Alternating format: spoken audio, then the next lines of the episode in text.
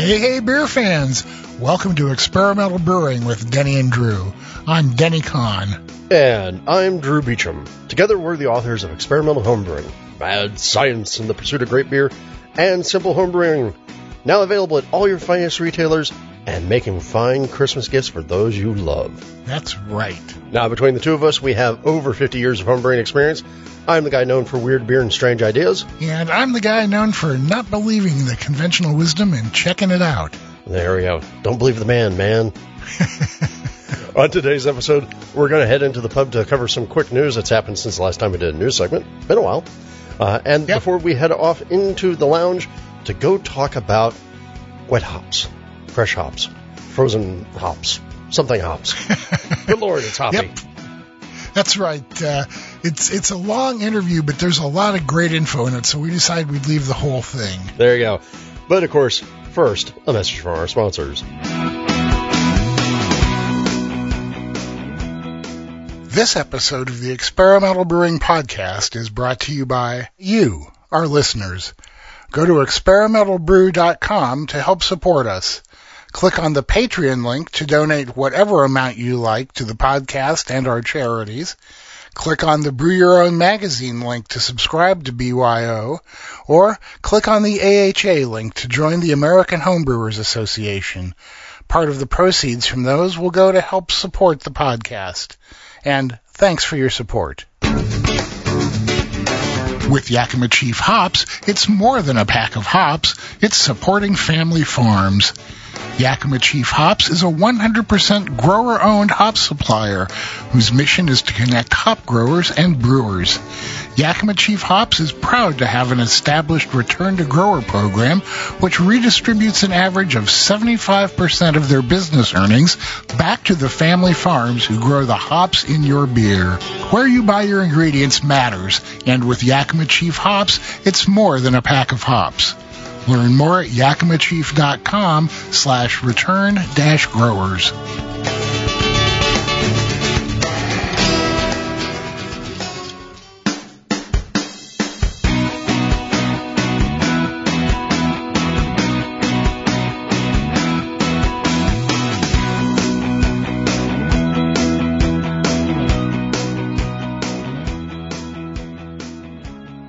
Thanks for sticking around. We're back, and as always, we're going to start off with Drew doing an announcement or two. Yep, just some real quick ones. Go check your podcast feed. We've been dropping episodes left and right, kind of uh, close out our year here. Uh, I think the last episode that we dropped on the Brew Files was uh, all about celebration and making your own celebration. So celebrate, blah blah blah blah. I love it when he sings. You might be the only person in the universe who does. Yeah, nobody loves it when I sing. Uh, don't forget you can support the podcast by leaving us a review on Apple Podcasts. Click the AHA or BYO links on the website, and by going to Patreon and pledging a buck or two or more to our charitable cause, which for this part of the year is The National Disaster Search Dog Foundation. These wonderful people rescue dogs from shelters and uh, teach them to go out and perform searches for people uh, when disaster strikes. And boy, let me tell you, we need this more than ever, maybe. Uh, it's a great organization doing great work for all of us. So please go to our website, experimentalbrew.com, click on the Patreon link, throw us a few bucks, and we will pass it along to them. make the dogs work for their supper or something. Yeah, whatever. All right, let's get out of here. Let's go have a beer. all right, we're going to head over to the pub, have some beers, and we'll see you there. This episode is brought to you by the American Homebrewers Association. Give or receive an American Homebrewers Association membership by December 31st and select a free brewing book of your choice. This holiday season, purchase one year membership and choose from 60 different beer and brewing books to meet your goals. Why I suggest simple homebrewing? Visit homebrewersassociation.org slash experimental for details. Hurry! This offer expires December 31st. Wyeast's fourth quarter legacy curation features two legendary strains for autumn brewing 1968 London ESB Ale and 1728 Scottish Ale. These yeast strains were isolated 30 years ago for our culture collection and continue to be brewmasters' top choices for traditional malty European ales today. Both are regarded for their high flocculation and suitability for strong and seasonal specialty styles like double IPAs, smoked and barrel-aged beers, British bitters, barley wine, and more. Completing this curation are two limited release lager favorites, 2000 Budvar Lager and 2001 Pilsner Urquell H strain. Available now through the end of December, Budvar Lager delivers rich maltiness and subtle fruit notes while allowing hop character to come through in Czech lagers and German Helles styles. The Pilsner Urquell strain produces mild floral aromas and a clean dry palate and full mouthfeel for Czech lagers and Bohemian style Pilsners. Catch up on our latest blog posts and learn more about this release at wyeastlab.com.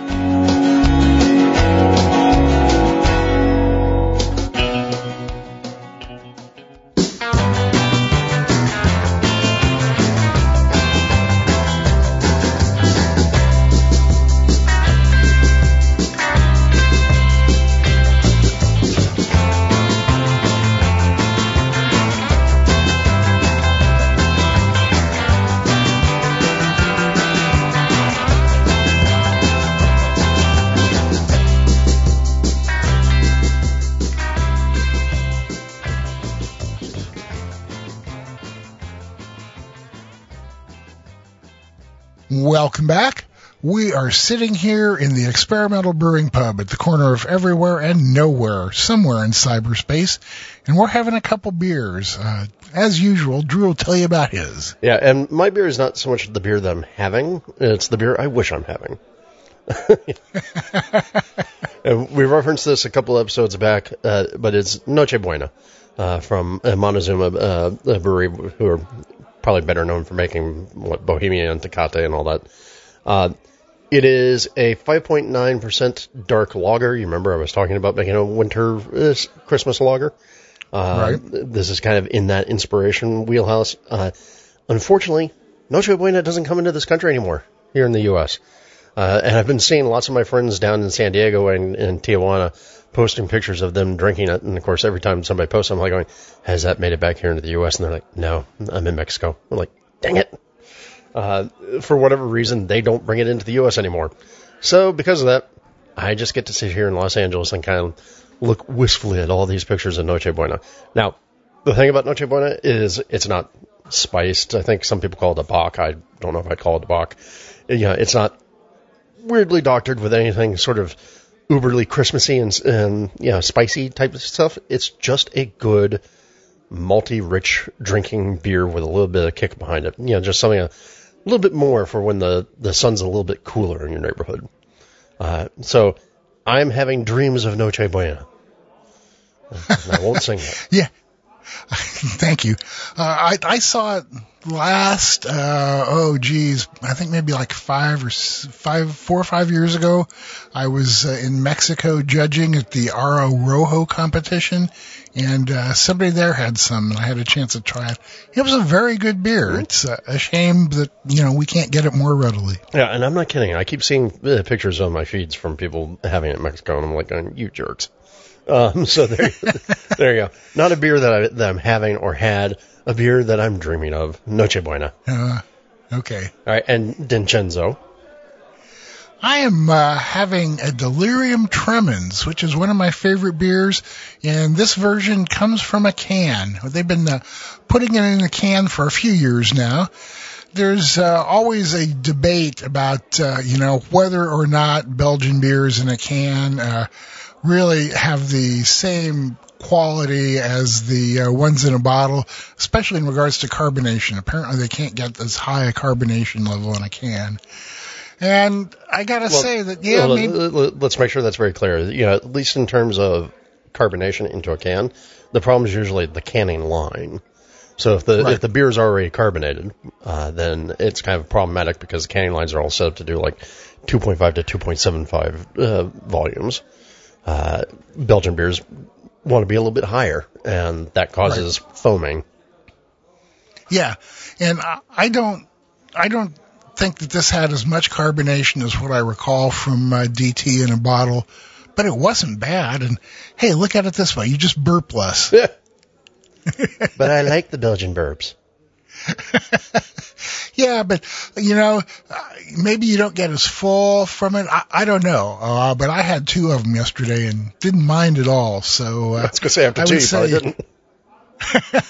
well, and that was following a roast at 10 too. So, uh, but, uh, you know, I would say that if you get a chance to try delirium tremens in a can and you like delirium tremens, go do it. Don't be put off. Now, I wonder, so uh, what, that's Barry Hugo, right? Um, I wonder if Yeah. they're canning in Belgium or if they're doing like bulk tank shipment and then canning over here because I know that's happened with some things. Yeah, you know, and I, I couldn't say for sure. I, I want to, I feel like I heard that they were shipping in bulk and canning over here, but I don't want to uh, misguide anybody. So just forget I said that. Well, so if anybody does know, uh, let us know so that we can know. Yeah. yeah. Somebody has something better than my uh, vague guess. There you go.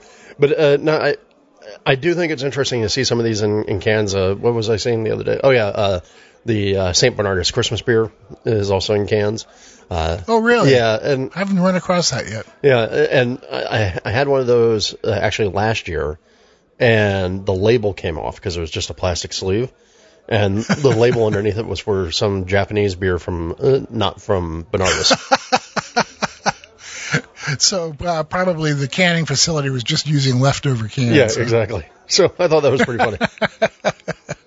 but uh, yeah, I mean, uh, the the Bernardus was pretty good. I, I would like to see the carbonation thing. I know that people reported last year when DuPont came in for the first time that there were Right. carbonation levels, um, but this year's batch was better. So it just takes time to dial in those Belgian beers in the canning line. Yeah, yeah. It, it probably takes time to get it all figured out and do it right. There you go. All right. Well, while we're having these beers, or I'm having my wish beer, uh, let's get into the beer news. And a couple things have happened since we've last talked about the beer news. I think the one that, that kind of uh, flared up the fastest and then kind of got resolved ish, uh, and was a good lesson in why the Internet of Things sometimes is not the world's best idea, uh, was from Plaato.io. So if you don't know uh, Plaato.io from just the name, they are a manufacturer that works to sort of make smart instrumentation for brewing, and they're probably best known for their airlock, right? The, which is essentially a bubble counter. And the whole idea was you could monitor your fermentation and figure out where your gravities were just by looking at the rate of change in terms of CO2 evolution, right? Yeah, right. Yeah, I mean, uh, That, that's what they say. Go ahead. Yeah. Uh, there, there are a couple of things that the, but a couple of other products that they've had, like you know, so not only the airlock, which was their first thing, I think the most useful one they had was the the anti suckback valve, because that was just a piece of uh, mechanical plastic.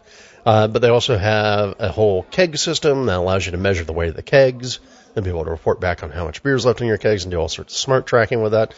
Which, if that's your thing, that's your thing, and more power to you. Um, but the reason why we're talking about this is Plaato started as a homebrew supply company in terms of like supplying these products to homebrewers.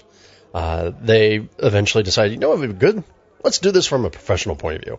Because a lot of microbreweries, you know, the smaller craft breweries don't necessarily have the wherewithal to go and be like the big guys. The big guys ha- all have sensors in their tanks that, that tell them all the various details about the beer that's in the tank. But, you know, is there a way to inexpensively make a product to allow craft brewers to sort of ad hocly discover what's going on in their fermentation tanks? And so Plaato has moved into that market with their Plaato Pro. And all that's well and good until about, I think it's now about three weeks ago as we record this. they put on their Instagram and their Facebooks a statement from their uh, founders to basically say, yeah, so you know those uh, Plaato airlock and kegs and valves, uh, we decided to discontinue them. We're no longer going to support the, the, the homebrewing market.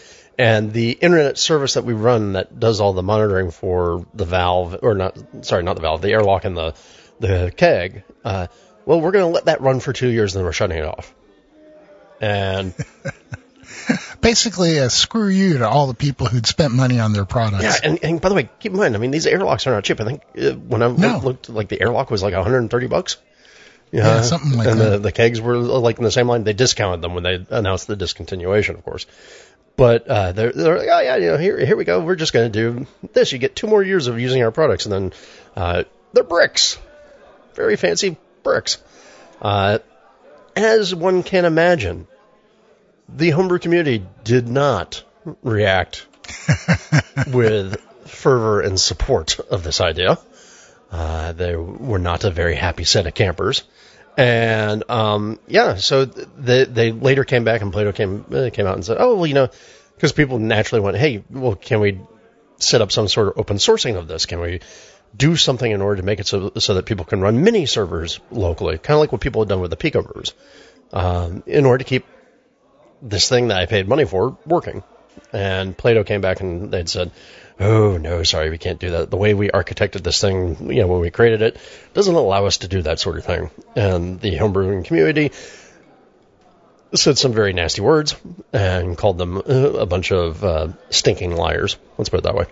Uh, and offered their suggestions about how to do it.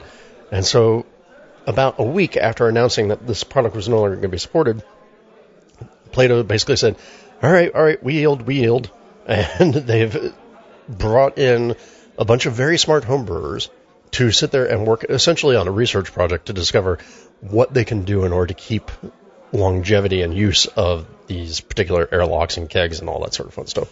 So the homebrew community got uh, banding together to keep their product that they love, uh, and Plaato learning a very important lesson about how not to announce a product line change.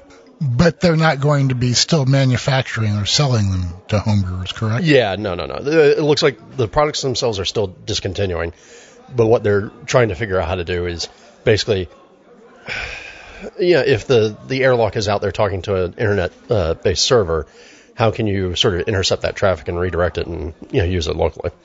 Um, and so I would I would take that with a grain of salt, actually. But you know, that's that's me. You know how I'm skeptical. Mm-hmm. Well, but you know, I mean, what what's in it for them? I mean, why should they do this? Uh, my biggest uh, reason to think about it is, you know, there's still that pipeline from homebrewers to professional brewers. So if they've made the their homebrewing proto pro brewer market mad, uh, it kind of sullies their name for anybody who's going professional. You know, it's kind of like how Microsoft always gives away Word to students. Um, yeah. So except that the, except that there are a lot more students than there are home brewers who become commercial brewers. Yeah. I don't know. You know, we'll we'll see. Uh, and maybe they will. Uh, if it doesn't cost them any money, if it costs them money, I just can't see what their incentive is. But you know, we'll just see what happens. Huh? But yeah, I, I to me, I thought it was basically like, oh, oops, kind of stepped in that one, didn't we? yeah, I, I don't know why they couldn't see that coming, but and and that's another thing that doesn't give me much confidence in them. If, if they couldn't have foreseen what would happen if they did something like that, uh, I mean, I can see I can see how that. I mean, if you're so focused on what you're trying to do that you don't think down the uh, down the line the consequences, I can totally see somebody missing it. But it was still uh, it was still very much like the you know we're in a Hollywood movie and somebody stepped on a landmine and you hear the click even if that's true, it doesn't speak very well of the company if they couldn't see it coming. No, but speaking of seeing things coming, maybe yes. you need uh, help to see how things are coming, and you want to turn to the tarot. um, so the the tarot has enjoyed a revival, I guess. I mean, there's been a lot of interest in the tarot over the past uh, decade or so, kind of reborn, uh, and of course, the beer world is no different. And so, uh, Kelsey Seay uh, has been running a Kickstarter, and I think the Kickstarter itself is now actually closed, but she's got uh, additional packs still available for sale. She's made a whole illustrated tarot deck that's built around the beer world, uh, and so you know everything in it is beer related. So if you're if you are interested in that sort of thing, if you find that uh, kind of fascinating, because I think it's fun, uh, you can go and we'll include the link to the Kickstarter and be able to actually get your hands on a beer tarot deck that's uh, supposed to be coming out uh, next year. So, uh, you know, hey, maybe even give it as a gift. Then you can tell the future. In my future, I yeah. see another beer. see, that's easy, you know? but I mean, I, I will also say, I, one of the things I like on this tarot deck is it sort of harkens back a little bit to the to the classic tarot deck that most people probably know, which is the uh, the Rider Waite uh, uh, tarot deck. But everything in it is sort of very Art Deco illustrations, so you know a little bit of that Art Nouveau uh, type of thing. So it's kind of at least cool art, if nothing else. So there you go. Tell your future with the beer tarot. Yeah, right. Um, all right, and our last bit of news for today. We've obviously been talking a lot about non alcoholic brewing, low alcohol brewing, because that is a big and rising trend out there. A couple of studies have been released recently that talk about the dangers and risks of brewing non alcoholic and low alcoholic beer. If you'll notice, you still don't ever see non alcoholic beer on draft because it's dangerous to do so. In fact, the Brewers Association puts out a big warning that says don't do this uh, to all of its members. Uh, and so there was one study that was uh, being kicked around that was all about uh, the survivable foodborne pathogens in low and non-alcoholic craft beer, and basically looking around and going, okay, we now have a bunch of places trying to make low alcohol or non-alcoholic beer. Are they being safe about it? Is the product itself actually safe? And it turns out that low slash non-alcoholic beer, and when we talk about low alcohol, you know, that's below 3%, but as you go lower, your risks increase. But once you're below 3%, things start becoming sort of danger, dangerously toxic soup, or risk of dangerously toxic soup. Uh, and particularly if you're under that non-alcoholic threshold, which is 0.5, then you're really in danger and you have to pay attention to food safety, which is something that most of us brewers don't do. Most of us are right. dummies about this. We kind of yeah. blindly run along, you know, depending upon the safety generated by fermentation and, and alcohol and whatnot, and a pH drop to keep our keep our our worst mistakes from ourselves.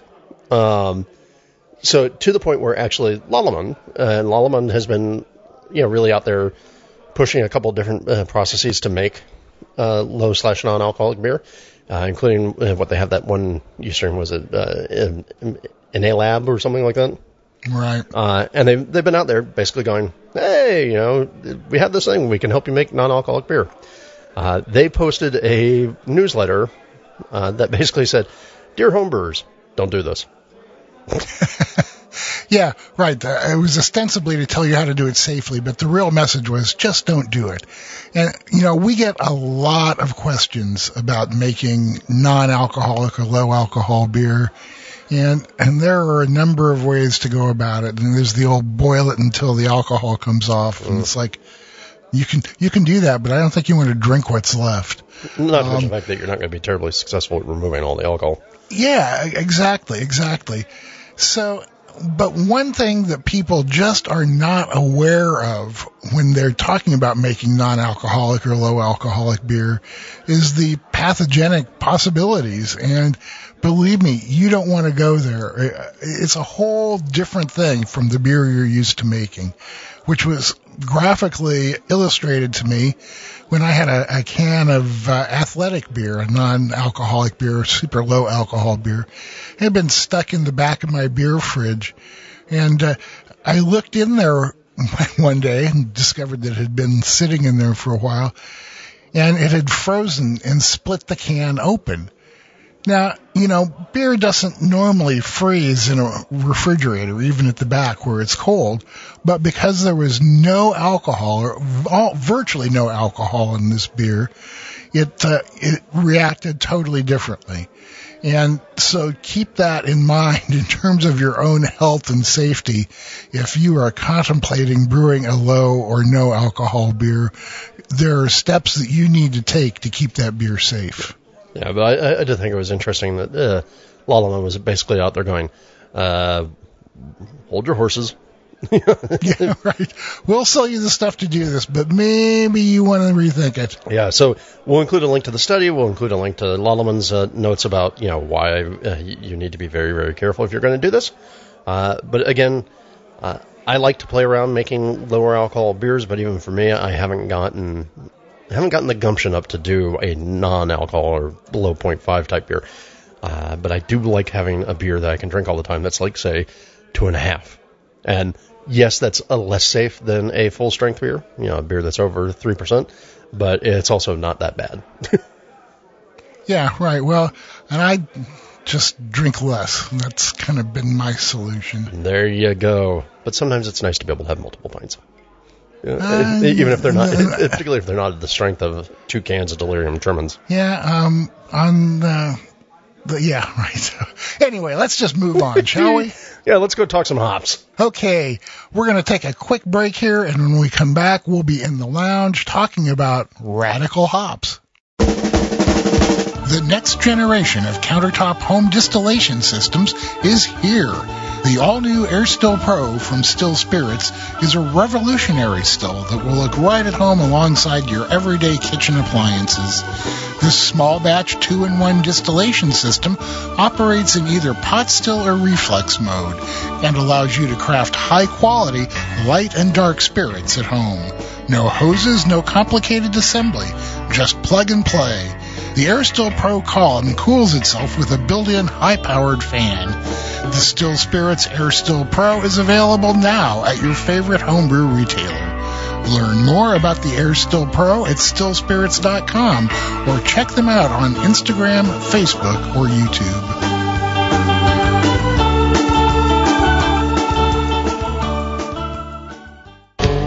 Getting accurate measurements of your beer is one of the keys to improving your brewing.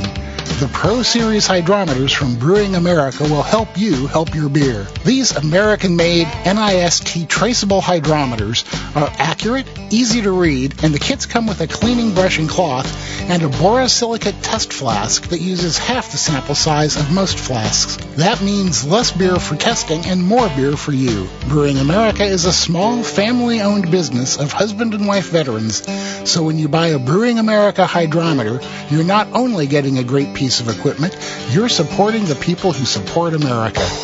Brewing America hydrometers are available on Amazon or at www.brewingamerica.com.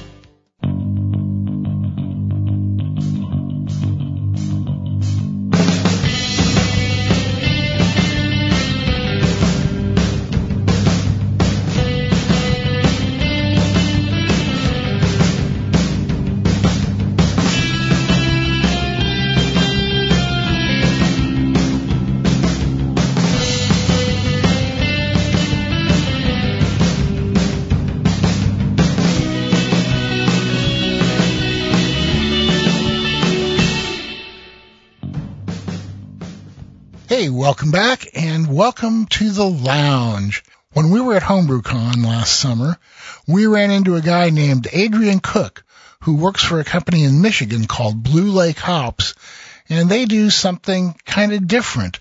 They take hops fresh out of the field, wet hops, and they have come up with a method of freezing them to preserve the quality they worked in conjunction with uh, like was it Michigan State University, uh, University of Michigan, one of those guys, um, and they uh, they came up with this with this plan, this process. Yeah, and so the whole idea. Remember that wet hops uh, typically, uh, well, they don't last very long. They turn into mush in about 2.3 seconds. So that's always been a problem for how to do fresh hop beers. And so in this particular case, uh, Blue Lake is trying to make it so that you can have your fresh hops or wet hops, have your wet hops on ice. And good Lord, are we going to go back and forth on the whole wet versus fresh hop thing here in a moment? Uh, but wouldn't it be nice to be able to have a wet hop beer at some other point in time? So let's figure this out. So relax, sit back, grab yourself a beer unless you're driving, and listen to Adrian Cook telling us about the Blue Lake hop process. Hey everybody, we are over here in the lounge and today we are talking to Mr. Adrian Cook of Blue Lake Hops. Uh, thanks for joining us today, Adrian. Hi there, glad to be talking to both of you. Really excited about it today. Yeah, and and Blue Lake Hops is not your average hop kind of place that you would be thinking of. Uh, one of their big things, or I guess their big thing, and the really exciting thing, is that they sell frozen fresh hops. So you can make fresh hop beers year round. Now, Adrian, now, I, I got Sorry, Denny. I got to. Yeah. You guys talked about this on your previous podcast. Fresh right. hops versus wet hops. There's a lot right. of language there that can confuse things. So these are all wet hops, picked fresh. Thank you. And you know what? Sierra Nevada uh, multiplies that confusion by saying that, uh, you know, um, a celebration is a fresh hop beer, and everybody assumes that means wet. So thank you for correcting me, and hopefully everybody else out there too will uh, will get that. Wait, I, I, I, I think just... that that's an ongoing thing where a lot of there's a lot of confusion about the, the, the language of that, and honestly, I think it's just that the beer community hasn't just settled on one thing. Yeah. Um, and you know, eventually it will come. Um, but it's it's so easy to well marketing. How do you describe these things? um, and if you say it's wet hop, that doesn't sound as you know appetizing as say fresh. Uh, Adrian, but have you met the brewing community? They can't agree on anything. yeah, I, th- I, think you know. I, in our first book, we said uh, ask ten different brewers about something, and you'll get twelve yep. answers. You know. Uh, absolutely, absolutely. But, um, by the way, I also want to just say uh, say and take a moment to sit in this little period of time where Denny got corrected on a brewing term. As opposed to two, uh, uh, it ain't the, the first time. Well, I'm just thinking the last time I, I said two row, and I got eaten, eaten. That's right. That's right. That's right. well, I'm, I'm trying to save you guys some emails. How about that? Thanks, it's man. about correcting Denny. It's about saving you guys from getting emails. No, well, no, let's and, make it about correcting Denny. I like that better. Yeah, right. Well, no, and and I'm all, I'm all about that because I would rather be correct than think that I'm right and be incorrect. You know, so um, I, I appreciate the correction, and I will try to do that better. Just like Drew will never say two row again, right? Oh hell no, I'm still going to say two row. well, how about just for the sake of today, we use fresh and wet interchangeably, if we all can agree on that. But our hops have not seen any heat at all. Uh, right. They are very wet. Um, I mean, once they thaw out, they are just like they were just picked, and you can actually like squeeze the liquid out of them. Right. Well, and I think it's important that that we. I'm going to assume most of our listeners are going to know this, but just in case you don't, uh, I mean, it's important that people understand there's a reason why wet hops slash fresh hops slash whatever you want to call them hops are not kind of the norm in the in the brewing world, right? I mean, mm-hmm. hops have an incredibly short lifespan if you don't do something to them. Uh, kind of like the avocado that you take out of the grocery store. One minute it's fine, the next minute, 30 seconds later, it's bad. And it's kind of the same thing with hops too, right? Yeah, absolutely. And that's part of like when you're um, doing during the harvest. Let's say if you're out in the Yakima Valley, um, they have to they pick a specific day, and when they're harvesting, when they say they're picking a field, they go and they don't stop until it's done. Um, and potentially, um, and this is why you also have lot choices for the the larger breweries. Um, because not only is it where it grows, but potentially the, the hop you harvested at the start of the day that's on one side of the field, if you're harvesting the same variety over the course of a couple of days, there might be some variation. Um, you could yeah. be able to potentially pick that up. Now, when they're drying and blending and you know and so on, that minimizes that quite a bit. Uh, but it is an agricultural product, uh, and I think that you guys, I know you've talked about this on, on previous shows, but like tomatoes, you know, you, you have your tomato plant, and some of the tomatoes are perfectly ripe, some of them are not. You're going to get some variety, or if you have like a larger plot, you know, these plants over here are doing really well, and these ones over here aren't doing so well. And all of those factors will affect the hops, their oil content, their flavor. Um, now, to the Joe average, they're probably not going to be able to pick that up. Uh, but for the you know professional hop growers and um, people that are running the, the labs like at Yakima Chief, they're going to be able to identify some of those differences and you know try and blend them and, and minimize any of that. Um, so it is just important to recognize as an agricultural product, um, and it does start rotting very quickly uh, within the first 24 hours. Um, yeah. So think about like, uh, you know, you have a whole bunch of bananas sitting around, and they all of a sudden the next day they're like getting overripe. Um, hops will do the same thing. Yeah. Uh, so it's that's part of the reason why they have to harvest as quickly as they do. Um, in the Pacific Northwest, it's thousands and thousands of acres. Um, but in Michigan, uh, where we're located, most of the hop yards are quite a bit smaller. Um, our hop yard at Blue Lake Hops, we do grow our own. Um, it's a, about a three acre uh, lot. Um, but we're working with growers from all over the area to, to collect those hops so that we can pro- do our process as quickly as possible because, again, they will start decomposing and th- it's just gross. They get slimy. Um, oh, yeah. It, it's just know, not I've, pleasant, pleasant I've, I've seen it. no, that's something that I learned many years ago uh, after going to harvest up in Yakima, and um, homebrewers are amazingly resistant to that information. You know, they'll uh, they'll pick their hops, let them sit around in the garage drying on screens for a week or something, and it's like, dude, you're oh, just yeah, rotting yeah. those away. You know? Yeah, I mean, don't don't you remember a couple of years ago how Yakima Chief moved heaven and earth to get uh, wet hops from the field to South Korea, like right. in 24 hours to brew a batch. Right. So, and yeah, yeah the, the, wet hops are not uh, storage friendly. No. Well, and not only is it not storage friendly, it's also they're they're like little springs. So if you have wet hops after they're picked, those cones are very fluffy, if you will. Mm-hmm. So you have a bulk that you're also trying to ship. So if they're trying to ship, you know, from point A to B in the country or in the world, that's what makes it not very convenient to work with. Um, right. Because not only the weight, but also the sheer volume of it. Yep. So, Adrian, how did you come up with the idea of freezing fresh, wet hops? Um, so, I, Jim uh, Schlichting, he's the owner of Blue Lake Hops, and he's actually the one that came up with the idea. Um, and basically, where it came from is there was a big boom in Michigan uh, that everybody started growing hops.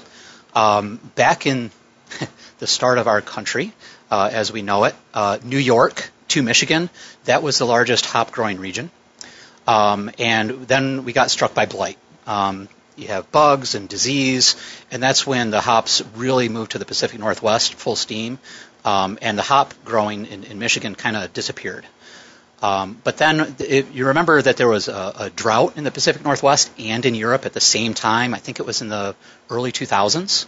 Right. Um, what happened was Haas, which is a huge hop trading company, um, they invested in Michigan uh, because we used to be a hop growing region. Uh, a lot of investment went to us to start growing hops again.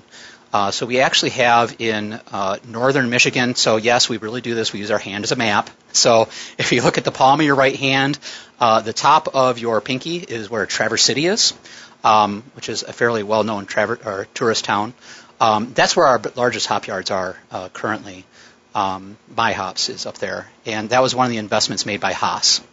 So that's a lot of backstory, but what happened was all of a sudden everybody was planting hop yards, uh, little one acre, two acre, three acre things, and we went from very few hop yards to uh, several hundred growers, kind of a thing. Um, and then people figured out, oh, growing hops is kind of difficult. so uh, now we have, uh, I, I want to say it's around 30, 40 uh, hop growers still in the state. Uh, so it's dropped off significantly. Um, so what happened when that boom was happening? Jim was looking at what was happening for Michigan hops and the other hop growers, and kind of the mindset was, how do we compete with the Pacific Northwest?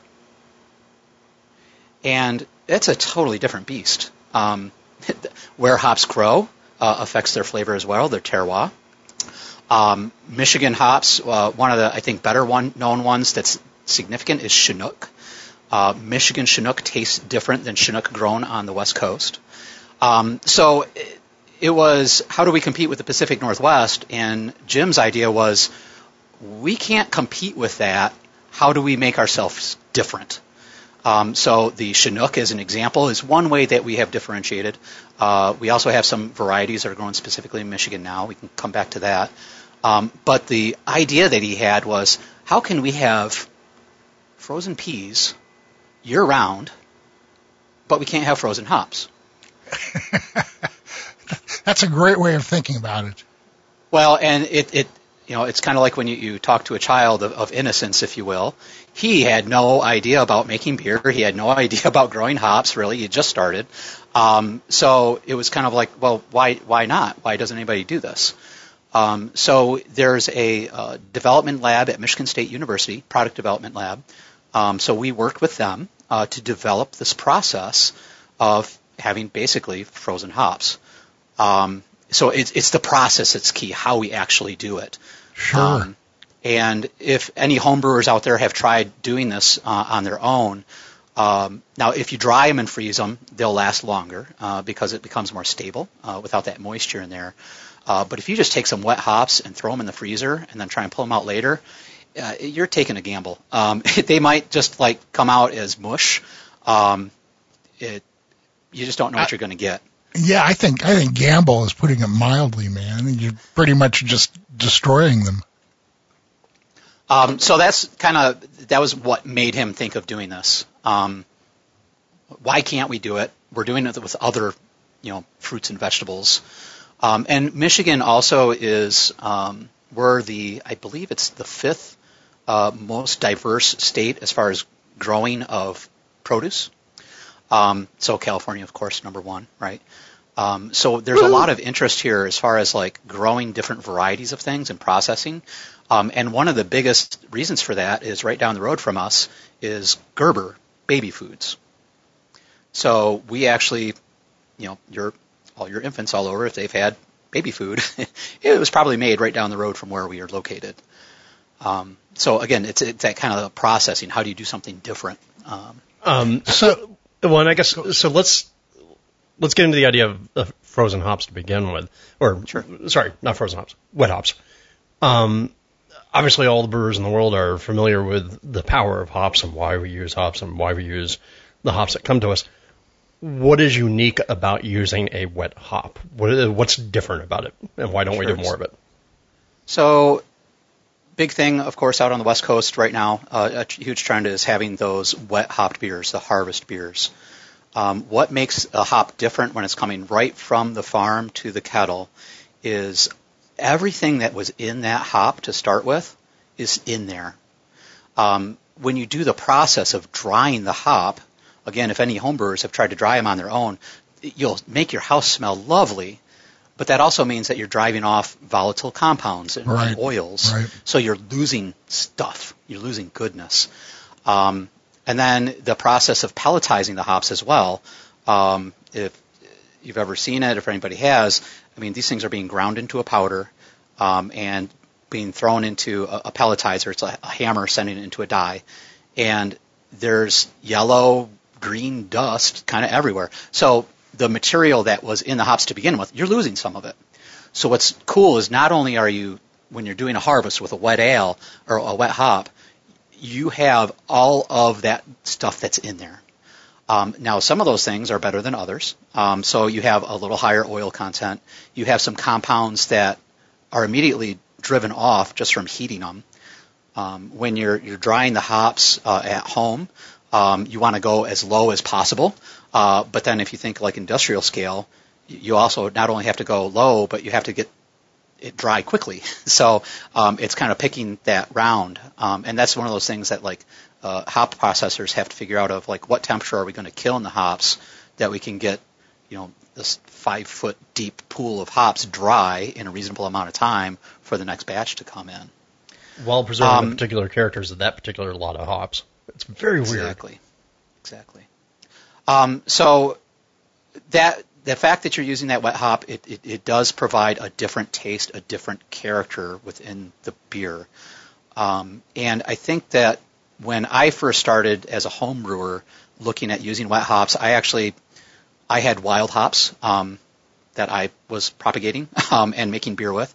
And you look in the literature, and there's not a lot about it and you'll see quite a bit of variation. Of course, I'm old enough. I started off looking at books instead of the internet, um, but you would see things like you know four times the weight of dry hops, up to like eight times, um, and quite a bit of variation. Um, so that's also another bit of, of the mystery. Um, how much bitterness are you going to get out of these hops? How long do you keep them in there for? Um, you have no idea what the alpha acid content is, uh, or the moisture. Um, so that presents a lot of challenges. Um, now, as a home brewer, just make the beer. It's going to be beer. If beer wants to happen, it's going to be great, no matter what you do. Uh, but what this does allow you to do with our product is you can actually make it reproducible and you can make it year round. Um, and that's what's unique about the, the, the Blue Lake hops. How many different varieties uh, do you have available? Uh, so currently, and I have to like actually open up our page to say look at it. Uh, there By the way, let me just let me just mention I was on your website this morning and I was like really impressed, man. There's a lot of good information there. Good, thank you. I'm the webmaster as well. oh, great! Good on you, man. I I'm trying to keep I uh, I'm brewing full time now, and so this is kind of on the side. Um, but yeah, I, I, see 17 different varieties, but then uh, we also have year, different harvest years too. Um, right. And we don't have the 2023 harvest data on there yet. Um, so we have the hops. Uh, we sent them to the lab so we can have the data.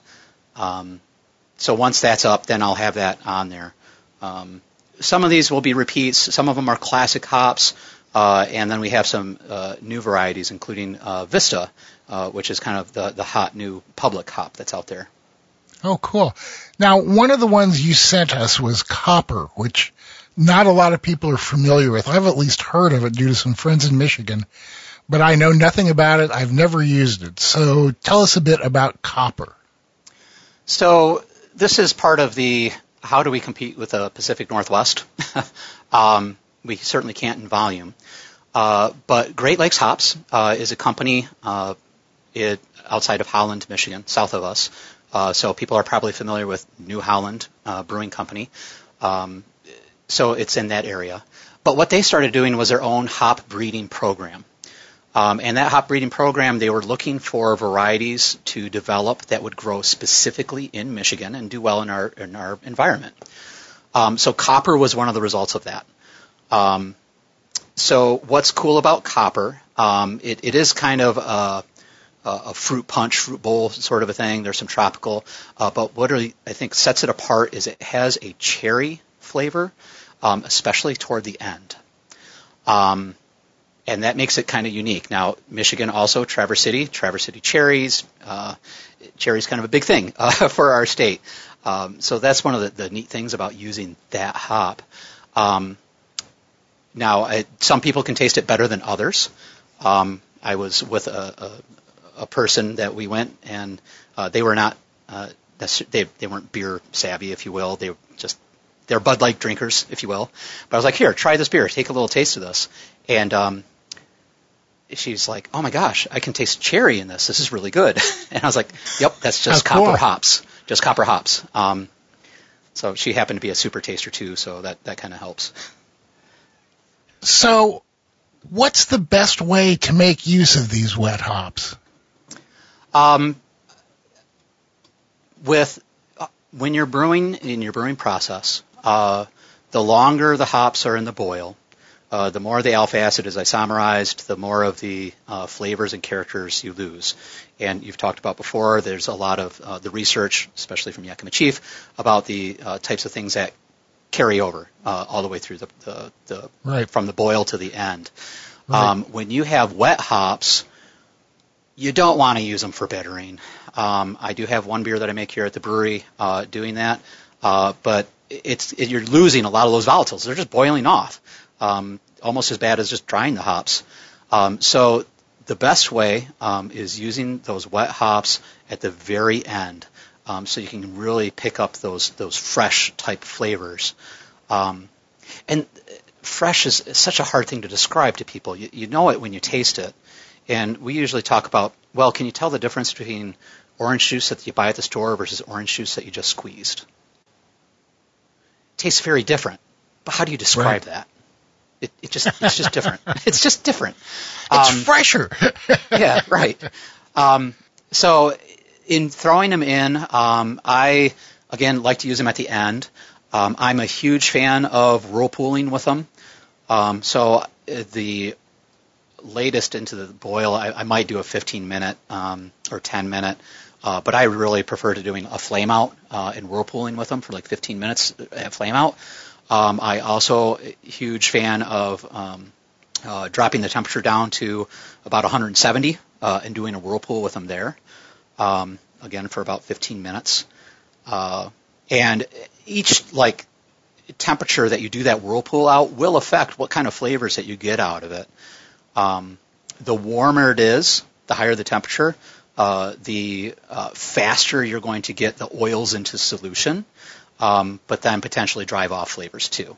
Um, so that's again where when you start looking up temperatures to whirlpool with hops, uh, you see quite a bit of different variety. Uh, if you go as low as like 160, um, you know, how long are they going to sit in there before those oils really start to, to soluble. Um, takes a long time. Uh, I did a harvest ale uh, with our product, um, with our Vista hops, um, and I used. Uh, I did exactly that. I did uh, half of my hops that I used. I put in in flame out, um, and then I dropped the temperature down to 170, and then I put in the other half of my hops. And at the end, I had this lovely, bright yellow green film of oil um, in my kettle. Uh, so I like took a little spoon and tried to like stir it uh, around and make sure that it all got down into the fermenter. Um, and you know, it's it's a fabulous beer. Uh, not only highlighting uh, Vista hops, but then also again that kind of fresh character. So when you're doing that whirlpool or the cool pool or both, uh, you had mentioned earlier, hey, you know, there's a lot of guidance on how much of these hops to use. Uh, the packages that we got, these are two ounce packages. Uh, so if we're looking at like a sort of a typical five gallon homebrew size, like how much, what's, is there any sort of guidance for how much that we're trying to get in there for aroma? Yes. So uh, the, the, the best thing that I can do to describe it is I did the work for everyone to figure out if these were dry pellet hops, what would it be? Um, so for specifically for the copper hops, if you go to our website, bluelakehops.com, and you go to the hop profiles, you can click on copper. Um, right in there, uh, not only is the uh, alpha acid content, um, but then also values for if it was 10% moisture. Um, so if that was a dry pellet, it would be about 10.1% alpha acid. Um, when it's wet, it's only 3.06% alpha acid. Uh, so that's a, a thing that I, I, put that on there because I think a lot of home brewers and, and professional brewers they get confused. They're like, "What do you mean it's only three percent? It's so stinking low." Well, there's a lot of water in there. Yeah, um, you know what? When I looked at your website, I saw that, and it took me a second to grok that's what was going on. Yeah, um, and then so I have uh, literally I tried to on every page grown where it's grown, Origin, Michigan, uh, for this one. Uh, the moisture content is 72.7 percent, uh, and then I have the use by weight ratio. So for copper hot specifically, I have 1 to 3.30. So that means if you had one ounce of dry pellets, that would be equal to 3.3 ounces wet. Okay. So if you're trying to do a recipe and do alpha acid, which of course Whirlpool, you know, are you getting it or not? I think you are. But um, you're able to make a better gauge of it. And there's quite a bit of variety from harvest to harvest to hop variety to hop variety, what that ratio is. And the formula that I use to do that, I mean, it's not a secret, but it's uh, actually was provided by Michigan State University um, for the hop growers so that they could look at when you're in the field and you measure uh, the moisture content of the hop, and then you can predict what the alpha acid is. Um, so that's how I was able to, to, to do that formula. Um, and I could throw a link on our website or something for that too. Um, so that, that's what I did for every single variety, every single harvest. Um, so the two ounce packages, um, that's just kind of a convenient size. Um, we might start doing some four ounce packages as well. I think that might be a little more friendly. so for a home brewer, I mean, if, if you think of that, like one ounce dry is three ounces wet. Well, four ounces is going to be pretty damn good. Um, you know, you know, you're going to be a little bit more, but hey, who wants to have a partial bag of wet hops sitting around? And if so, you know, do it easy. Um, I mean, you wrote the book on it. uh, you know, make life easy. Uh, so I would do that um, in home in the homebrew size scale, five gallons.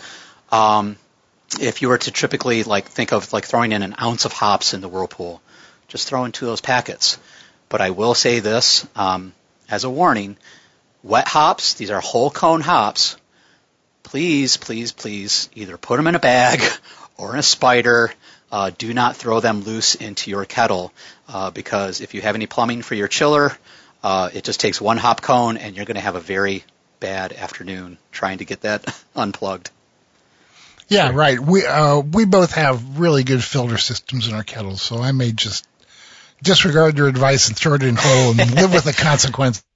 I, I have talked to people that have done that. That I'm like, you didn't bag it or anything, or they did. I when I was homebrewing, I had a big false bottom, so never an issue. Um, right. But and that's you know, that's basically that's basically what the uh, the bottom of our grandfather systems is like. So uh, exactly. uh, yep. you know, I may I may give it a go. Now, so, now, of course, I'm going to be smart. I'm going to let him give it a go and see what his experience is. and then ask me how it went. Yeah, and uh, and no matter what, I'll tell him it went great. So. so what about using them for dry hopping, Adrian? Do you ever do that? Well, according to the FDA, uh, we recommend oh, that we only use our hops on the hot side. Um, and I'm going to quote them. I think it's uh, hops are generally not consumed raw. Um, so there's nothing that says you can't. Um, right. But uh, have I? Absolutely. Um, and it does some really cool different things. Um, but then the other thing I will say is these hops went right from the field to our process to the freezer. Um, so if there's any st- strays floating along right. with them, they're going to be in there. Um, Is that a beetle I see in my bag? Exactly, exactly. Um, so that that's the the only warning I'd give. I just kind of look through them, and generally you don't get a lot of big bugs, if you will. Um, so the biggest thing for hops are like spider mites, aphids, those kinds of things. Um, so back to your question though, Denny. Yeah, I absolutely have thrown them in uh, wet hops for dry hopping, which kind of goes again back to that language. I'm dry hopping with wet hops. So is it wet hopping or dry hopping? What what is that? Well, I mean, normally when you dry hop, you're wetting the dries, but here you're wetting the wets. Right, right. Um, now this is where it gets really cool, I think. Um, and both of you, uh, when I talked to you, in, we were at HomebrewCon in San Diego um, what I did, and I think this is an awesome way that you can try and do something different with your homebrew. Um, I took a blonde ale, just my real basic blonde ale, um, and I sent that through a uh, hop rocket from Blichmann. Um, there are other ways that you could do it, um, and uh, the little pump too. And what I did was I recirculated my beer on those hops, those wet hops. And so if, if, for the homebrewers, other terms you might think of like a Randall. Um, so a Randall you put in line with your keg, and then you're going from the, the Randall to your tap. And when you do that, you get a lot of hop bits that will come out. Uh, the beer is going to be cloudier because the oils that are coming through and so on. So what I did was I, instead of going to a tap, I just went right back to the keg and I recirculated it. Uh, and that allowed the hops to kind of act like a natural filter bed too. Um, and then you can get up some different flavors uh, from that.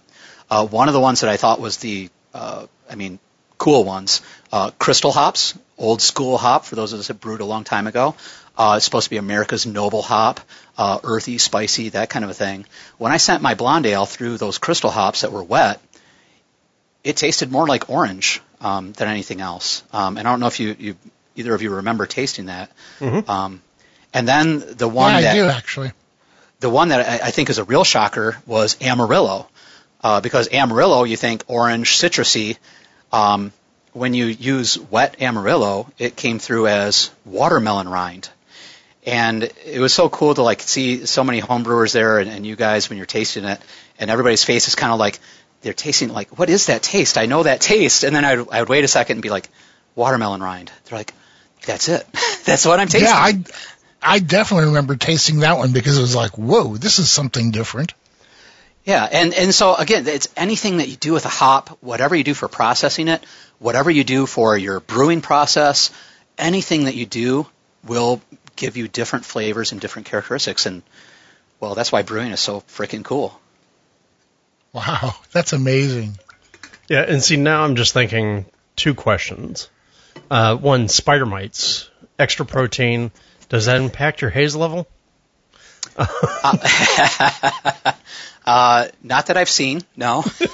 well, and the other question, actually, with the example that you just gave there, using the hop rocket to sort of do a recirculating fusion, uh, a late addition, shall we say. Mm-hmm. Mm-hmm.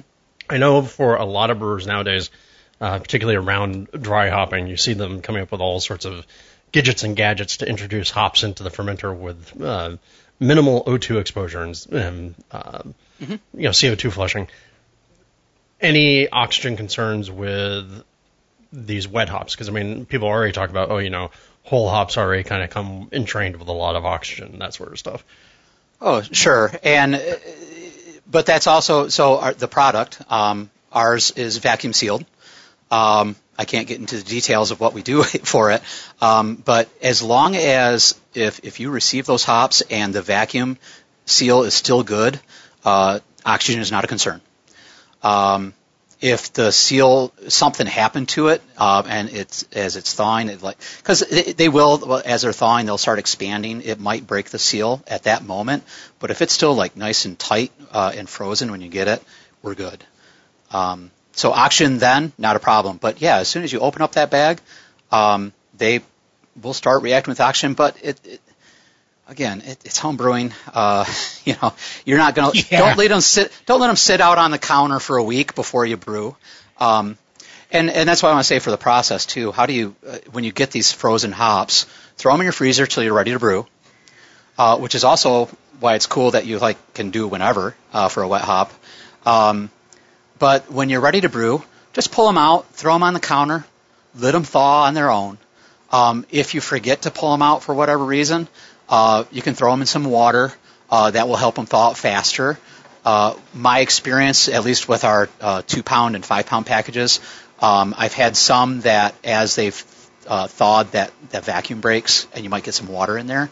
Um, so I, I always just think it's better just throw them out on the counter, let them thaw out, and once you open them, they'll start to expand. Uh, you can open them up, you can see the lupulin in there, you'll feel the moisture, um, and then you, you know it's good.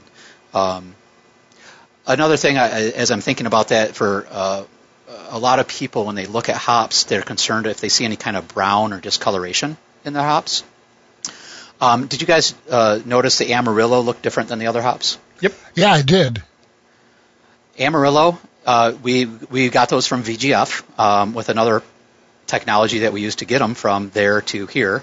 Um, we got the hops and we opened them up and we're like, oh my god, these are ugly. these are terrible hops. So I took a picture of them, sent them back to uh, VGF, and be like, hey, is this right? Um, and they said, yeah, they they are ugly hops. Um, and they've actually said that they get nicked quite often for color for the hops because uh, it, they don't match the level of bright green, if you will. Um, now, there's a real reason why it was called Amarillo Gold. I mean, they're they're yellowish in color, um, but different varieties will have different like kind of amounts of brownness to them, um, and that varies from hop to hop. Um, another cool variety that we have here in Michigan is called Mackinaw. Um, same kind of thing. It just has a brown uh, tinges usually when it's ready to harvest, um, as opposed to like if you're used to seeing your your Cascade being bright green or Mosaic things like that. Um, so you can actually see that variety. You can't see that when you have a ground up pellet because it's all mixed up together. Um, so a little bit of brown, totally good. Um, as long as that vacuum seal is there, um, and the, you know let them thaw out uh, before you throw them into the kettle. Um, people also will ask, well, can I just throw them in there frozen? Sure, you can. Um, you know, if, if, you're on the homebrew scale, you're talking about a couple of ounces and five gallons. It's probably not going to be a huge temperature shock to you know, the overall system. Um, I just think it's lovely to have them thawed out and you can smell them um, because it's just cool. It's just way cooler that way. Well, now I'm trying to figure out the heat calculation in my head for the heat density of frozen hops and how much of a temperature drop can I go from just off the boil to a cool pool using frozen hops?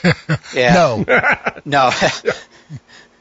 so I, I, I went down the same road as a home brewer for many years of like, I got to get maximum efficiency, and what about this temperature? And um, you know, I'm, I'm measuring, uh, you know, to the nearest tenth of a gram for my hops, and I'm like, and then one day I'm just like, that's stupid. Why am I doing this? Um, and you know, it, it make life easier. If it's not fun, if it's not easy, you're not going to want to keep doing it. And that's why I tell people all the time. I mean, it can be as easy or as hard as you want. It can be as simple or as complicated as you want. And you know, Drew, if you want to make it super complicated because that's awesome to you, more power to you, man. Oh, yeah. you, you go right ahead and do that because, again, that's what's awesome about homebrewing. Um, you can do so many different things, and you just you you, you think about it. it's just fun. Yeah, that's right, man. We tell people a lot of times, uh, you know, this is something we wouldn't do, like decoction mashing, for instance. Mm-hmm. But if they want to do it, go, go ahead. I, I always say the best reason to do a decoction mash is to learn why you never want to do a decoction mash again. exactly what I was going to say. I did it twice, and I'm like, I'm done. This is the, the second best reason to do a decoction mash. That's right, man. Yeah, the second best reason to do a decoction mash is because you have a party going on and you want to keep people distracted. Oh yeah, you gotta give them something to do. exactly. Um, so here, stir this for four hours. yeah, dodge the lava when it comes boiling out of the kettle. Um, yeah, right. So now, Adrian, obviously, when we're talking about wet hops or fresh hops or XYZ hops here, here in the states, everybody's first impression of what you do with those is going to be, well, you got to make an IPA, or maybe if you're feeling a little old school, a pale ale. Um, beyond that, where do you, uh, where have you used these? Where do you see these having an application? Of course, my brain being me, I go, I can make a saison with these, couldn't I? Uh, yeah, you can make anything you want. Uh, the only limitation is the varieties that we currently have, which we're expanding uh, every year. Um, and I have some more exciting things that are happening for us too in the next year or two. Um, but yeah, I mean, you could. The sky's the limit. Uh, it, again, it's it's how that fresh flavor comes through that makes it unique, that makes it different. Um, so yes, IPA, uh, throwing those in a whirlpool. Uh, pale ale, I think, is uh, when you kind of back off on the caramel, of course. Uh, in the Midwest here, we, we do like our caramel malt more than uh, maybe the co- other coasts do. But um, wait, that explains it. Denny's from Iowa. now I understand. That's right, man. That's right. Well, it, well, you think, and it, it's how the pendulum swings. You know, you got your East Coast. You guys like, you know, cut out all the caramel malts, and then you had your sweet stuff on the, the East Coast, or your your New England IPA versus West Coast IPA. Well, here in the Midwest, Michigan, what do we have? We have Bell's Two Hearted. It's a nice balanced beer. Uh, has plenty of caramel background from the caramel malts, but you know it's not a, a, a sweet tooth either. Um, I digress. Uh, not so, on this podcast. That never happens. never, never. Um, so any variety. Uh, pale ale, I think, helps to showcase the flavor better. Um, even a blonde ale uh, really helps highlight the hop more uh, because you don't want um, a bunch of other stuff overshadowing it necessarily. Um, I also would say a lot of people, especially when they do harvest ales because they don't know how much to put in, they overdo it. Um, and you talk to people that they put in like 10 times the weight. Um, it happens professionally as well. And when you use a huge quantity of hops like that, wet hops, um, two things that happen. One, you're losing a lot of beer because they're just like sponges. Um, it, not as bad as dry hops, of course, but you know they're fluffy. They're going to hold on to liquid, just surface tension, things like that. Um, but also, you can pick up a lot of flavors that you might not want, like chlorophyll, uh, grassy type flavors. Um, and usually, when you get those, it's because you just put in too many damn hops.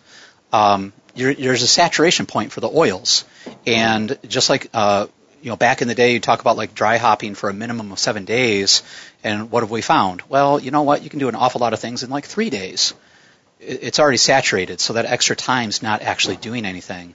Or, you know, the flavor, the bitterness threshold of 100 IBUs. Well, my beer's, you know, back, back during the bitterness wars, 190 IBUs. It's like, well, but you can't taste it, so what's the point? Um, the so, point was you could uh, put it on your uh, Facebook page and make people go, "Ooh, I need that." Right, right. Or talk um, about how you just spent hundred dollars on hops for a homebrew batch. Hmm? Yeah, your, your five gallon batch, and you only got one gallon of beer out of it, but yeah, it was right. amazing. All right. Well, I'm trying to think. I mean, so like, what's the? You've mentioned blonde. You mentioned pale ale. You mentioned IPA. Obviously, what's the craziest thing you've brewed using these? Uh, most of the things that I'm brewing, I'm I'm, I'm also using these hops at our brewery, uh, Sawyer's Brewing Company in, in Montague, and so I have to be kind of cognizant of that. Um, and it's two small towns right next door to each other, and frankly, we have people that have never had craft beer before. I'm like, where have you been for the last 20 years? I was um, just thinking, how does that happen nowadays? Yeah, well, it, it's And not only that, there's two other breweries within 300 yards of us. Um, so, oh man. Uh, so a lot of our customers are still are my number one seller is my blonde ale. Um, they're still looking for that uh, kind of basic thing, um, or the nuance, if you will, uh, not the extremes. Um, so what I have been doing uh, to to be kind of fantastic, honestly, the the harvest ale I just did uh, with the Vista hops, um, I used a lot of wet hops in the whirlpool. Um, I, I would have to figure out the math on it, but it was five pounds at zero and five pounds at uh, 170 for a uh, one and a half barrel batch, 50 gallons. Um, that was a fair amount uh, to do that. Uh, so, and then doing the the hop rocket, um, that's a pretty crazy thing too. I think for getting the different flavors. Um, and I haven't honestly had enough time to even play with all the ideas that I have and different varieties or, um, you know, there's uh, Brewer's Gold. One of the flavor descriptors for that is black currant. Yeah, most, right. But what do most people use Brewer's Gold in? Use it for the boil because it's a bittering hop. So, you know, that's one of those things I'm like, what happens if I use Brewer's Gold in a whirlpool? Would I get more of that black currant flavor? Um, or if I use it on the cold side? Uh, I haven't had time to do that, and that's why we're trying to get more people to use these hops to like, you know, see what they find out. Um, this is kind of uncharted territory, if you will. Well, and I think Brewer's Gold is due for a comeback because it ended up being high on uh, YCH's survivables chart too. Yeah, so right. it, it, has a lot of uh, potential for IPAs, and it is an old school hop, but it's a good one. Well, and same uh, Cascade. Um, it's becoming more popular now because now people are talking about um, uh, freeing thiols and how Cascade has a lot of bound thiols in it. So it's kind of becoming a more trendy hop again as well. Not that it totally went away, of course, but I mean, back when Sierra Nevada came out, that was like the hot hop that everybody used. Um, and now, of course, it's Mosaic and Simcoe and Citra. Uh, and Galaxy. Uh, I'm, I'm not hearing as much Galaxy, at least in this area. yeah, no, no, Galaxy seems to have pulled back, but but still for a while there, it felt like every uh, IPA had to be some mixture of Mosaic, Citra, uh, and Galaxy in yeah, some quantity. Yeah. Well, and now I think one of the big things too uh, is Galaxy, as far as when they talk about haze positive and haze negative hops. Mm-hmm. Uh, Galaxy being uh, haze positive, um, and I use that in my New England IPA, uh, mm-hmm. but I don't use very much of it, uh, and it makes a big difference. So I'll just put that out there for everybody. Speaking speaking of the hazies, we didn't really touch on that with these. You know, uh, I'm, assu- I'm assuming there's nothing new and different about using one of these if you want to on a hazy. No, not at all. Um, you just you you have some more oil in there um, and that that freshness, if you will. If you were to do your exact same recipe as normal, I mean your hazies, you're, you're doing a whole lot of ha- late hop additions. Um, what I would throw out there for people a good choice for a hazy would be the Mackinaw hop. Mm-hmm. Uh, Mackinaw is kind of uh, one of the more citrusy ones, and it's uh, pretty high alpha acid. Um, so that would be a, a good choice in, in uh, making a New England IPA with a, with our wet hops. And for anyone not from that part of the world, if you go and you look on the website, Mackinaw is spelled with a C at the end. Yes, that is correct. It is not Mackinac. Uh, it's Mackinaw. uh, it's the uh, French influence of northern Michigan. All right. Well, Denny, any other questions about the, the hops before we tell people how to get their hands on them? Uh, no, I I think that uh, I'm I'm ready to go out there and start brewing with them, man. Yeah, but that's well, I want to throw you. a little. I want to throw a nugget out there for everyone. Yeah. Um, this is not finalized yet, but it's well, NDAs have been signed. How about I say that? Uh, okay. We are looking at helping a German company carry their product to the United States. Um, and I'm actually going to be meeting with the uh, brewer in Germany here after Thanksgiving.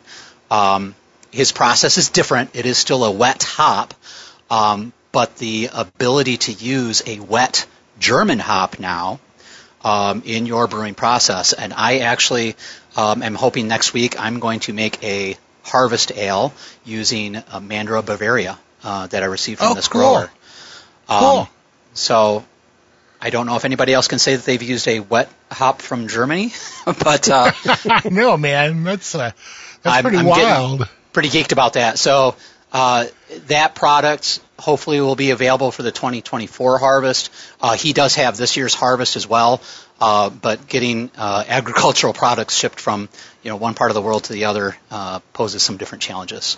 Um, so we're, we're, looking forward to that, um, and we're also working on some other technologies and companies uh, to be able to get hops from uh, the Pacific Northwest, uh, like we did with the Amarillo, um, because that doesn't grow in Michigan. Uh, so uh, again, we're just expanding our, our varieties every single year.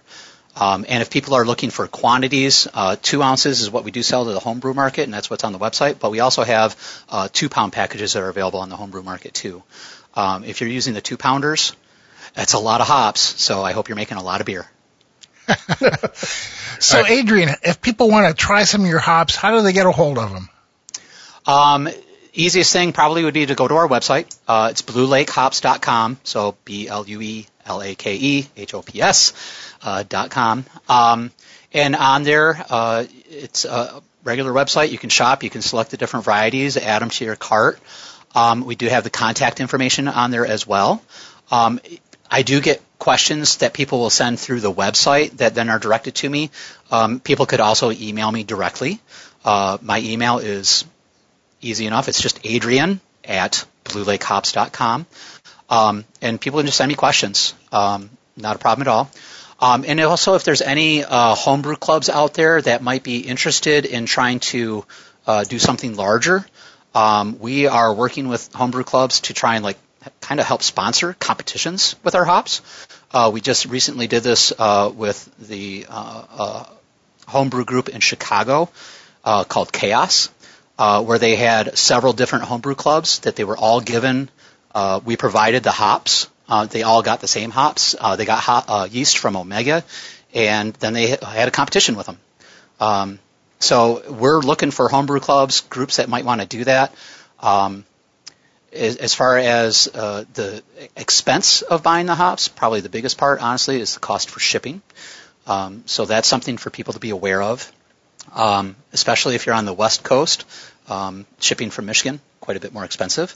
Uh, we're hoping to be able to establish basically a, a regional uh, distribution so that we can lower that cost. Uh, but that is uh, one thing to be aware of too. There we go. All right. So bluelakehops.com and you can go experience the year-round joy of wet, not fresh hops, wet hops. Wet, wet and fresh. Wet, Are they still wet. fresh?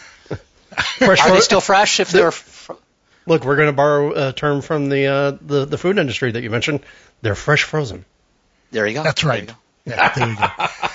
Adrian, thank you so much for the time and the hops, man, and I will shoot you an email after I have a chance to use them. Yeah, I'm looking forward to hearing some feedback from you guys with your experience and, and what you think of the flavor of them.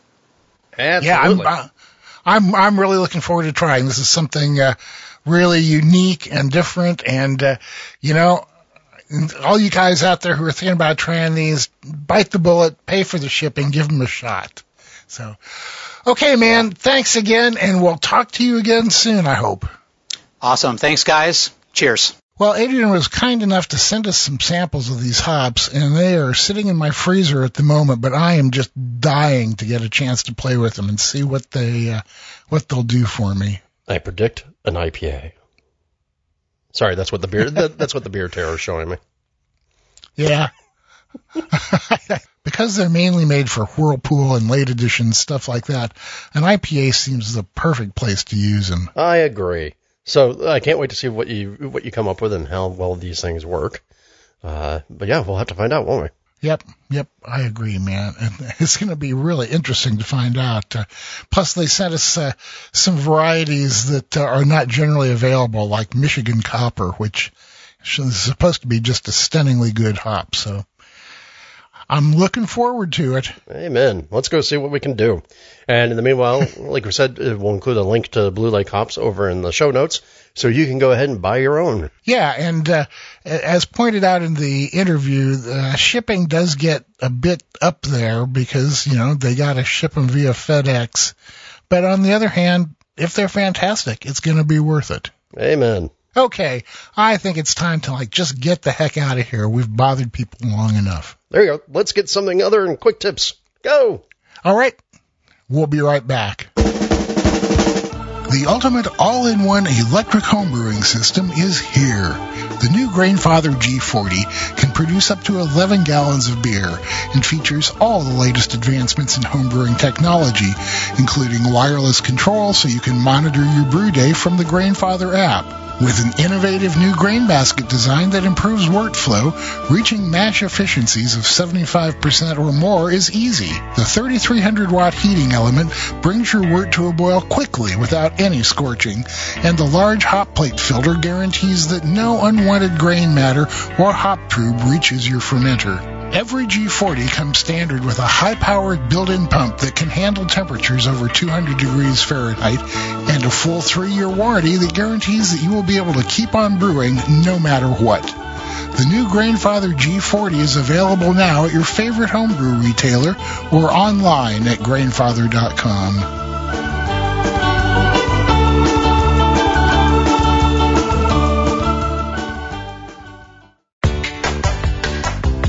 done brewing, I want to be done brewing, not waiting around for my wort to cool.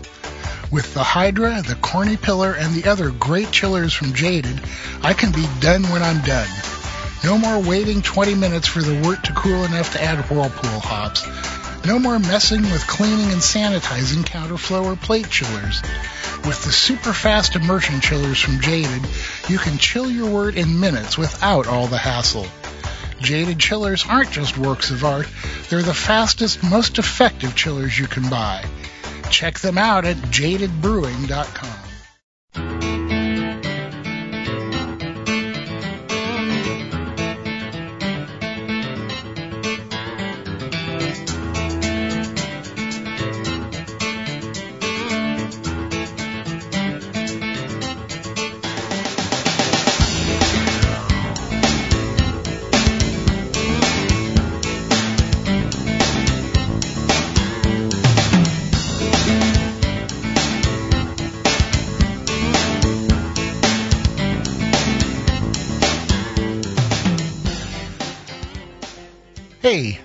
we are, ready to wrap up the show. And Drew's taken both the quick tip and the something other this week. Yep, my quick tip is uh, don't be stingy. Go invest in a water leak sensor. Uh, and what do I mean by that? I mean, you know, go spend 10 bucks on Amazon or the hardware store and get yourself a little Honeywell sensor at the cheapest and just put it in your brewery where you're prone to probably have leaks because we deal with water. Uh, and so the reason why I mention this is because uh, just the other day, as we're recording, this is the day after Thanksgiving. Uh, just the other day, literally Thanksgiving morning, I woke up to find my water sensors going off because I had a leak that was going down into my cellar area where I store some of my beer equipment. Uh, and no. oh yeah, so quickly figured out what was going on there and fixed a leak, which was a wonderful way to kick off Thanksgiving morning. But I will tell you, because it was down in my cellar, I'm never down in that in that area, right? I mean, I go into my cellar maybe like a couple times a month. And so I could have been leaking in there for a good, good, good long while before I discovered it. So get yourself oh, a, a couple of water sensors. Yeah, again, they're like 10 bucks. They're super cheap insurance. Uh, if you want to be fancy, you can get some of the ones that people were telling me about online that will actually text message you if something's leaking and it's detected a leak. Uh, I'm not that fancy in this particular case. I just want something that sits down on the ground and goes meep, meep, meep, meep which is exactly what this is. I will also say make sure that you're familiar with the sound of it because I was sitting there having my morning coffee half half awake and going, huh, what is that noise? Oh, weird. Man. And then then and we, then remembered, oh, that's the water leak sensor. Yeah, exactly. I just hate it when that happens. so go spend ten bucks and go get yourself a water leak sensor and uh, install it in places where you uh, never go, but you don't want water. or places you don't go often enough. Yeah, there you go. All right, and now for something other than beer, because life cannot be lived one pint at a time. You know that I like murder mysteries. I've been writing a couple murder mysteries for a good long while, uh, and I have a giant collection of murder mystery books. Uh, come, uh, come at me with your suggestions because I, I love this stuff. One of my favorite series has always been the Nero Wolfe series by Rex Stout. Uh, Denny, did you ever read Nero Wolfe? I don't think I did. Uh, I think maybe like I saw like a, a, movie adaptation of one of the books once. And That's about as familiar as I am. Yeah, well, I'm still really bummed that the uh, A and E, uh, the A and E repertory theater version that they had with Timothy Hutton as Archie Goodwin is not available for streaming anywhere. And I'm lucky enough to own the DVDs, but still. Um, Maybe Hallmark will do it. I somehow don't think Nero Wolfe is Hallmark uh, material. Um, uh, sorry, folks. Uh, off offline conversation that Denny and I were having. Um, but I really like the Nero Wolfe books. I have, I think, almost all of them, and there were a lot. Um, but looking for things inspired by and kind of reminding me of that, I picked up a series called the uh, Pentecost and Parker Mystery Series. Uh, there are currently three books in the series, and book number four gets released, I think, next week. Uh, they're by a, an author named Stephen Spotswood, and they are very, very clearly heavily inspired by Nero Wolfe. The, uh, the, the cloning is still fresh on the DNA there.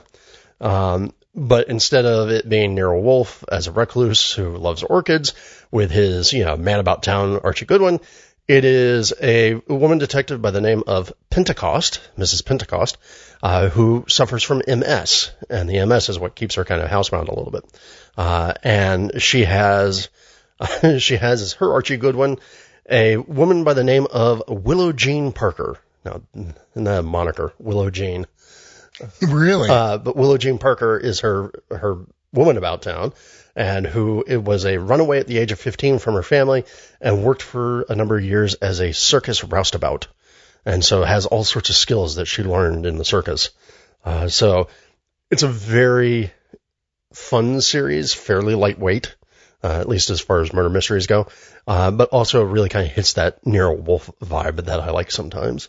Cool, man. Yeah. That sounds pretty interesting. Yep. So again, that's uh, Pentecost and Parker Mysteries by Stephen Spotswood. There are currently three of them, and like I said, book number four is coming out like in a week or two.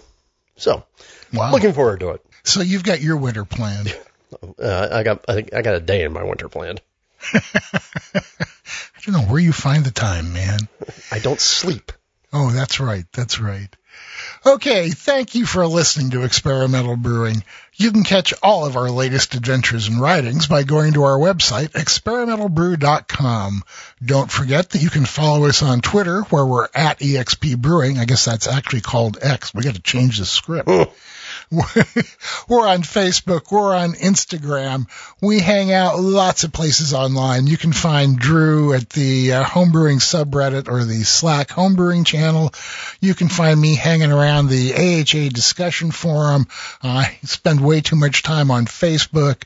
I hang out at the beer garden, at the brew house. Uh, I'm around lots of places.